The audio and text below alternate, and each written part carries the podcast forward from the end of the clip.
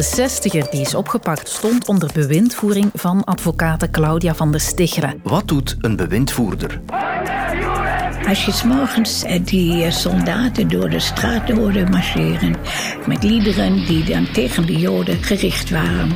Je had alleen maar angst. We gaan 85 jaar terug in de tijd naar Kristalnacht in Duitsland. It's RuPaul's All Stars Drag Race. Ja, vanavond is het de RuPaul's Drag Race World Tour Show in de Lotto Arena.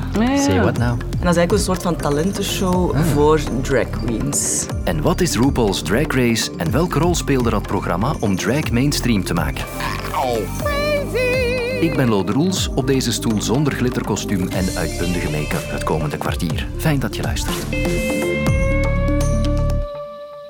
In het onderzoek naar de advocate die doodgeschoten werd in Oost-Vlaanderen, nu bijna twee weken geleden, is een verdachte opgepakt. Het gaat om een zestiger bij wie intussen een huiszoeking is verricht.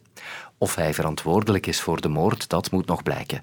Maar Wat bleek bij nazicht van zijn profiel? Dat de man onder bewindvoering stond van Claudia van der Stichelen, van de vrouw, de advocate die hier werd vermoord.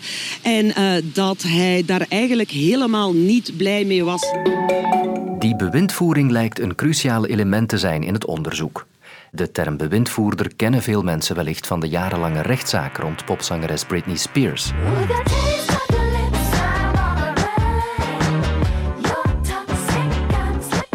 Vader, James Spears, had bijna 14 jaar lang de volledige zeggenschap over zijn dochter en beheerde ook haar fortuin. Maar daar maakte een rechter in 2021 een einde aan. A judge late today ending the nearly 14 year long conservatorship, giving her control over her life and her fortune. She will wake up tomorrow for the first time in 13 years as a free woman. In ons land staan momenteel zo'n 140.000 mensen onder bewind. Maar wat doet een bewindvoerder? En wanneer wordt die maatregel opgelegd? Ik ben uh, Jorn Langro, ik ben vrederechter in eh, het kanton Torhout in West-Vlaanderen en ik ben tevens eh, perswoordvoerder van de West-Vlaamse vredegerechten. Het is inderdaad de vrederechter die daarover beslist. Wanneer kan je onder bewind worden geplaatst? Mensen die wegens eh, hun gezondheidstoestand niet langer in staat zijn om beslissingen te nemen in verband met hun vermogen of in verband met een persoon, die kunnen juridisch onbekwaam worden verklaard. En eh, wanneer men onbekwaam wordt verklaard, zal een bewindvoerder worden aangesteld om die noodzakelijke handelingen eh, in hun plaats of samen met hen te stellen. Eh, De, de wet voorziet eigenlijk dat ehm, de familiale bewindvoering de voorkeur geniet. eh, maar er kunnen allerhande redenen zijn waarom dat moeilijk is, dat een familielid die bewindvoering op zich neemt. En dan zal men eh, doorgaans terechtkomen bij de professionele bewindvoering. En dat is doorgaans een advocaat die gespecialiseerd is in een materie en die dan ook de klappen van de zweep kent in, in het kader van die bewindvoering. Ja. Welke taken heeft een bewindvoerder dan concreet? Een, een beschermde persoon wordt juridisch onbekwaam verklaard om bepaalde handelingen eh, te stellen. Hè. En het is eigenlijk de taak van die bewindvoerder om die onbekwaamheid te gaan opvangen en ervoor te gaan zorgen dat die handelingen wel kunnen gesteld worden. Spaarrekeningen worden geblokkeerd. ehm, het, komt de bewindvoerder dan toe om bijvoorbeeld een leefgeldrekening te openen waar dat de beschermde persoon zelf mee kan werken, maar eh, de rekeningen worden in principe allemaal beheerd door de bewindvoerder. Ja, wanneer een beschermde persoon er- ervan overtuigd is dat hij een wagen nodig heeft, kan hij niet eh, zomaar naar een garage gaan om een wagen te gaan kopen. Hij zal die vraag moeten richten aan de bewindvoerder, die dan samen met die beschermde persoon daar een afweging zal maken. Is het een nuttige uitgave? Welke auto moet dat dan zijn? Dus dat is ehm, een, een zeer concreet verhaal. Hè. Eh, de beschermde persoon, door die onbekwaamheid, zal hij niet meer zelfstandig kunnen gaan optreden naar derden toe om contracten te gaan sluiten en dergelijke meer. Is het een risicovolle job? Wel, doordat iemand onbekwaam wordt verklaard om bepaalde handelingen te stellen en dat iemand anders die beslissingen voor hem neemt, is dat evident een zeer conflictgevoelige materie. Nu, ik moet ook wel zeggen dat een groot aantal mensen die onder bewind staan zeker het nut ook ervan inzien en beseffen van dat die bewindvoering noodzakelijk is en waar dat er geen problemen reizen, Maar er zijn ook een aantal mensen die daar meer problemen mee hebben en die wel die, die zelfstandigheid willen hebben, maar die zelfstandigheid niet echt aankunnen. En dan ontstaat er natuurlijk wat vrevel. Natuurlijk wanneer dat er uh, ongenoegen ontstaat, uh, en dat is een beetje een trend in de maatschappij natuurlijk, wanneer er een ongenoegen ontstaat, kan zich dat uiten op uh, verschillende manieren. Dat, dat kunnen bedreig, mondelinge bedreigingen zijn, dat kan mondeling uiten van ongenoegen zijn, dat kan een keer een fysieke handeling zijn, slaan met de deur tot... tot ja, hè, dat, maar dat is een beetje die trend in de maatschappij, de, die, die buschauffeurs maken dat mee, um, politieagenten die op het terrein staan. Eh, dat, dat, is een beetje die trend geworden, dat, dat ongenoegen uit zich op een bepaalde manier. En het is zeer moeilijk te gaan voorspellen op welke manier dat het ongenoegen uh, zal geventileerd worden.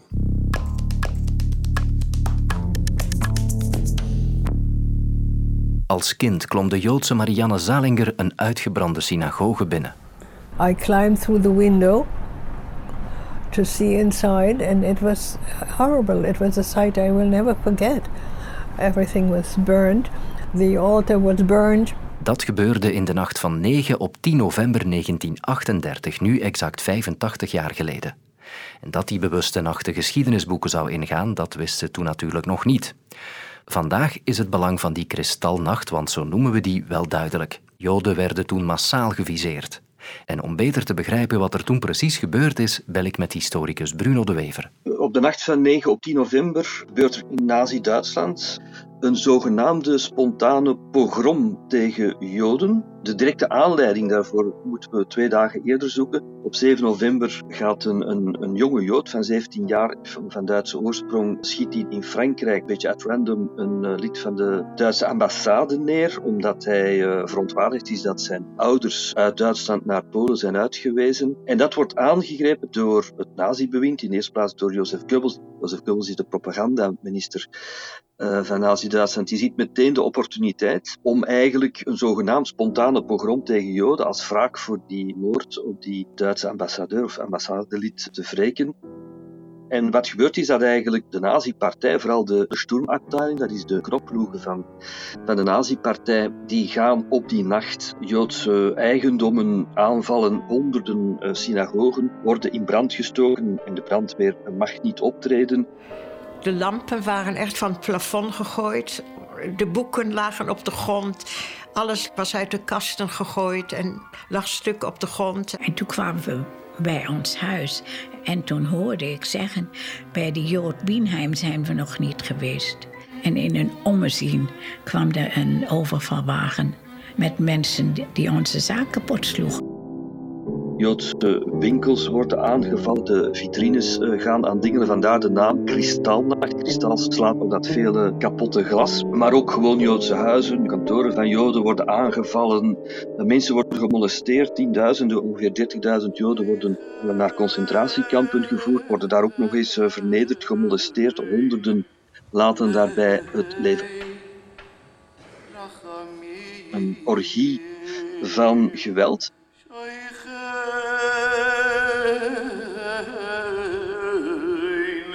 Maar die helemaal niet spontaan is. Hè. Dus uh, men probeerde dat voor te stellen als een soort uh, spontane reactie van het Duitse volk tegen de Joden. Die Rijkskristalnacht, dat is uh, eigenlijk de bedoeling daarvan is aan de buitenwereld te tonen van kijk, de Duitsers zijn de Joden moe. Maar eigenlijk weten we uit onderzoek dat de Duitsers, en daarmee bedoel ik dus de gewone doorsnee Duitser, helemaal niet zo opgezet was met die kristalnacht, eigenlijk dat geweld eerder van de hand wees.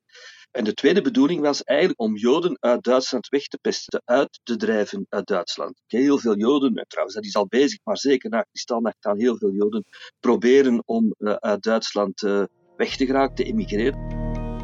Fast forward naar vandaag dan. De open oorlog tussen Hamas en Israël woedt heviger dan ooit.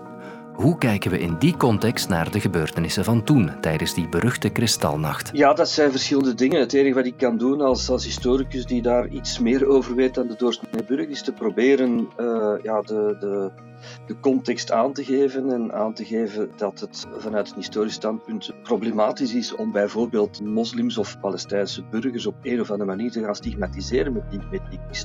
Dat zijn toch dingen die heel weinig met elkaar te maken hebben. En dus het enige wat je kan doen, een moment waarop de ene steekvlam na de andere komt, is nuance brengen, context, bedaardheid. Dat is niet altijd zo fijn om te moeten doen, omdat er uh, aan je mouw links en rechts getrokken wordt om toch uh, wat forsere standpunten in te nemen. Maar uh, ik denk dat dat niet het moment is. The largest drag show on Earth reboots this summer. And with an all new production that will leave you questioning reality. The RuPaul's Drag Race Work the World Tour. Tickets on sale now at worktheworld.com. Je hoort een promofilmpje van een evenement dat vanavond in de Lotto Arena plaatsvindt. De RuPaul's Drag Race Work the World Tour 2023. Wacht, hè. Heb ik dat nu juist gezegd? Ja. Enfin, ik had er nog nooit van gehoord, maar ik weet intussen wel dat het gaat over een tour van een Amerikaans televisieprogramma dat al 15 seizoenen lang loopt. RuPaul's Drag Race. The time has come to lip sync for your life. Good luck and don't it up.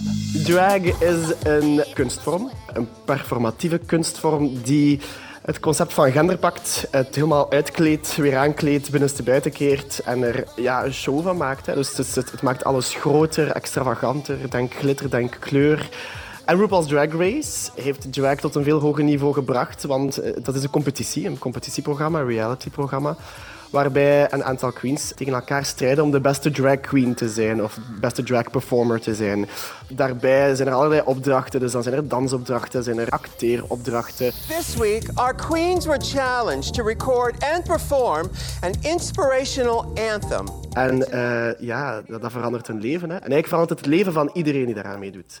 Dat is het voordeel eraan aan dat programma. Je hoort Jérôme. Maar mijn artiestennaam is Susan from Grindr. Ik heb meegedaan in de Belgische versie daarvan. En ik ben derde geëindigd, dus ik zat in de finale. En door die finale plaats staat Jerome vanavond als drag queen, als Susan from Grindr, op dat podium in de Lotto Arena, als voorprogramma van de grote show. Vanavond uh, is het thema bij mij uh, exotica. Ik ga een soort van creature van de jungle zijn, die in een constructie op podium komt en die wil uh, breken uit het corset, zeg maar. Om te willen dansen, om te willen vrij zijn. Wauw, dat belooft. Maar wat ik nog niet weet, wie is RuPaul? RuPaul is de drag queen van, uh, laten we zeggen, van de wereld. Uh, of toch in elk geval van het Westen. Uh, die heeft het programma opgestart. Dus ik denk dat hij in de jaren 90 de enige drag queen was, of een van de enige drag queens was, die, die een carrière had in de media. En die heeft dat gebruikt om daarmee dus nu dat programma te maken. Dus dat is echt uh, ja, de big boss. Hè? Iedereen kent die, iedereen, iedereen. De reden dat ik drag ben, ben begonnen, was dat programma. Wij keken dat samen met vrienden elke vrijdagavond. En, en we waren daar zo van aan verknocht in de tijd. Dat we dachten, kom, we gaan het zelf eens proberen. En dat was in Gent. En op dat moment was er ook nog heel weinig drag in Gent. Of zeker niet van de nieuwe generatie.